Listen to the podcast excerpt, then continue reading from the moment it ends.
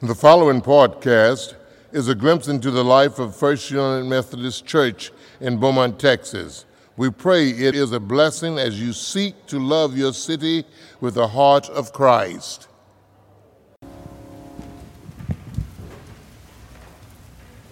Let the church say amen. amen. Shall we pray? Let the words of my mouth and the meditations of our hearts be acceptable in thy sight. O Lord, our rock and our redeemer, our strength and our salvation. And all God's people said, Amen. I remember being so startled when I heard this word. Holly and I had been graced with the opportunity to make pilgrimage to Israel. And we were at the top of a mountain called Masada, where there was a fortress in which the last of the Jewish rebellion were held captive. And the place at which they decided that they would not be taken as slaves. So they ended their lives. And at this holy site for the people of Israel, this word nearly knocked me down. From a little boy about three or four running towards a grown man, he cried out in that childlike voice, Abba, Abba. And I hear that word in our scripture for today when we cry out, Daddy, God. It is the Spirit of God bearing witness with our spirits that we are children of God. Amen? Now, I, I, I um, that's a beautiful, that's a beautiful truth with which we live. And, and, and, and sometimes I think we short ourselves in this truth. I, I, I, I think we do. Because I think we haven't plumbed the depths of the meaning of this truth. Father Jacob at, at, at, the Abbey of Gethsemani wrote a book that has become pivotal in my life. It's called Who Told You That You Were Naked? It's about the fall in Genesis. When God is encountering Adam and Eve, and Adam says, We were naked, so we hid. And God said, Who, who told you you were naked? And in this book, Father Jacob asks us to consider three pivotal questions. The first is Who are we? God's children, right? So, so as God's children, what do we have? Everything. Paul names it in this passage we are joint heirs with Christ. And is not all of creation at Christ's command and disposal? And as joint heirs, do we not then have everything? And if we have everything, Father Jacobs asks us to consider what do we need? Nothing. Don't we say that when we read the, the 23rd Psalm? The Lord is my shepherd, I shall not want. Eugene Peterson led me to translate that for a Texan God's my cowboy, I don't need nothing. so, this passage from the middle of my favorite chapter in the whole Bible tells us that we are God's children and we are heirs with Christ, provided that we suffer with Christ.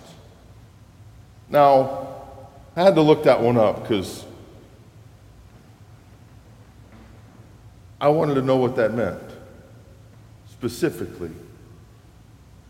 And, and, and that word is to say, to, used to say to join in suffering, to assume one's share of suffering, to suffer together.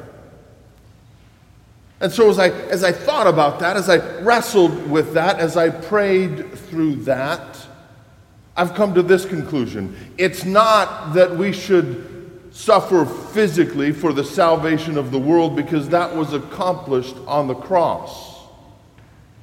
So the things that we suffer physically are not this suffering. It's that we should suffer sacrificially for the salvation of the world. The, one of the ways that we're learning to say that is that we should lose more sleep over the reality that not everyone in Beaumont knows and experiences God's love than we do about our own religiousness. We should be more engaged in loving this city with the heart of Christ than we are worried about our own religiosity. That is, and for the life of me, I'm, I'm confronted and I must confess that I believe this of, of myself and, and, and largely of the church in North America that where we are challenged most to live more faithfully as sacrificially to join in this suffering is with our money and with our pride. And we're working on that. And we're growing in that.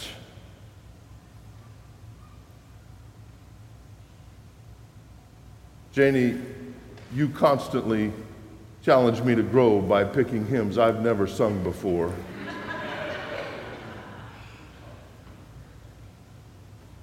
Thank you. Though he giveth or he taketh, God his children ne'er forsaketh.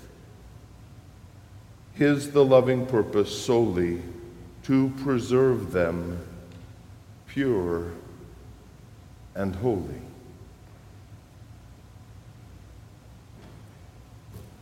Goes so well with this passage. And you did that on purpose, I know. I wouldn't have picked this hymn. I've never sung it before. you ever hear that come out of a preacher's mouth? We've never done it that way before.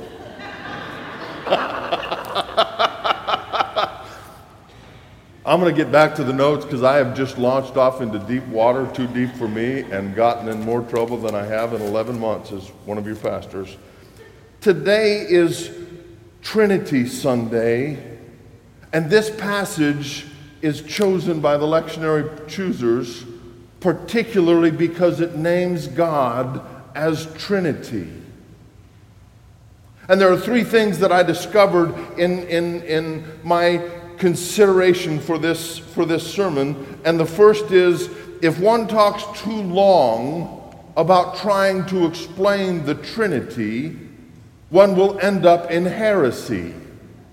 That's what one writer said. So here are the things that end us up in places of misunderstanding that the church has called heresy about the triune God, denying the threeness of God. We know God as Father, Son, and Holy Spirit, Creator, Redeemer, and Sustainer. We, we, we know this in Scripture and in the tradition and experience of the church. The second is denying the oneness of God. That three are one mystifies us but we know it in our bones to be true. The third is denying the full eternal divinity of Jesus Christ. Some say he was just a, a good man, a prophet, and that at some point in time he gained this divinity. Scripture and tradition of the church says he is fully divine from eternity. The third is denying the full humanity of Jesus. For Christ's sacrifice on the cross to be effective for the salvation of the world, Jesus had to die as each of us will die. The, the, the, the, last one that I've discovered is denying the full divinity of the Holy Spirit.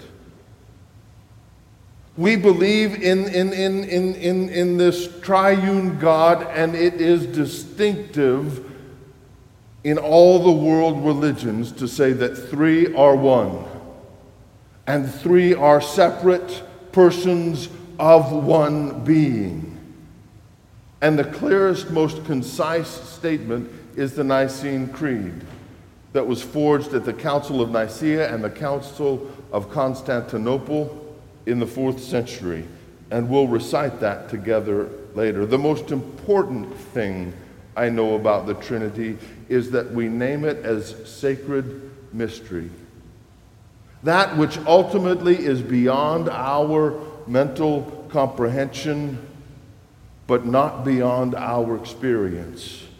That which we put in the place where Paul wrote to the church in Corinth at the end of the 13th chapter that says, Now I know in part, now I see as in a mirror dimly.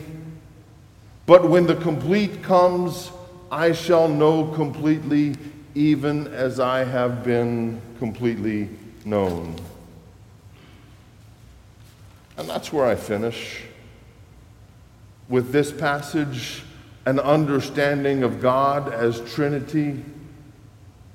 God knows us completely, and God loves us completely through and through, who we are, and in spite of what we may or may not do, God loves us, and God has chosen to be with us completely.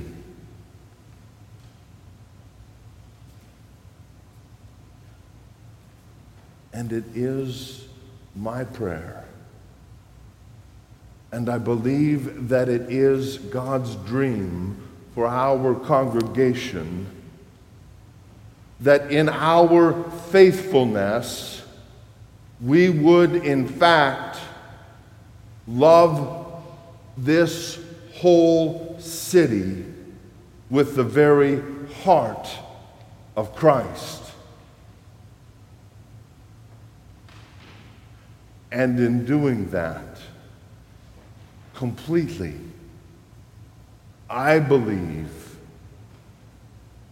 this passage will be true for us completely and wholly, just as God intends to perfect us in love and to keep us pure and holy. In the name of the Father, and of the Son, and of the Holy Spirit. All God's people said, Amen. Thank you for listening to our podcast. If you would like more information, please visit our website at www.lovebeaumont.com.